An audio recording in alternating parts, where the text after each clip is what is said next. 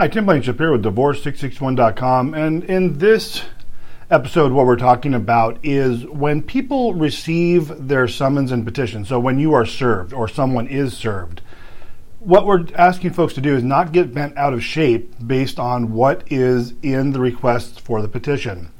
So let me give you an example. Uh, we get calls for lots of types of services related to family law and divorce, and some of those calls are, "Hey Tim, I was just served by my spouse." And what they'll say is, I'm reading the petition and they want spouse support and they want this and they want that and they want me to pay their attorney's fees and all this other kind of nonsense.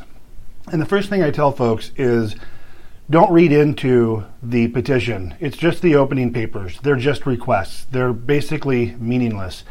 Yes, it might give you some insight as to what the other party is going to be asking for, but when when it comes to things like attorney's fees, especially people that are representing themselves and asking for attorney's fees, generally if they're having someone help them and it's going to be a contested case, that person helping them, whether it be an attorney or otherwise, is probably going to advise them to ask for attorney's fees whether they want it or not.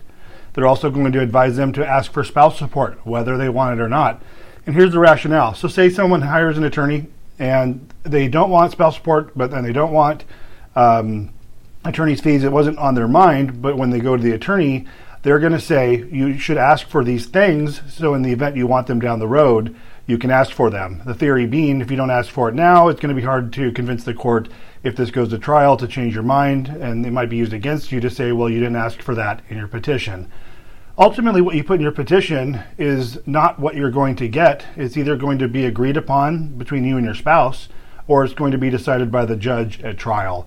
So really what I wanted to get across in this video is don't get bent out of shape when you receive the petition. Yes, it's not a good feeling to be served. That's why we do a lot of our service by mail instead of personal service because there is a way to do that and not be so offensive.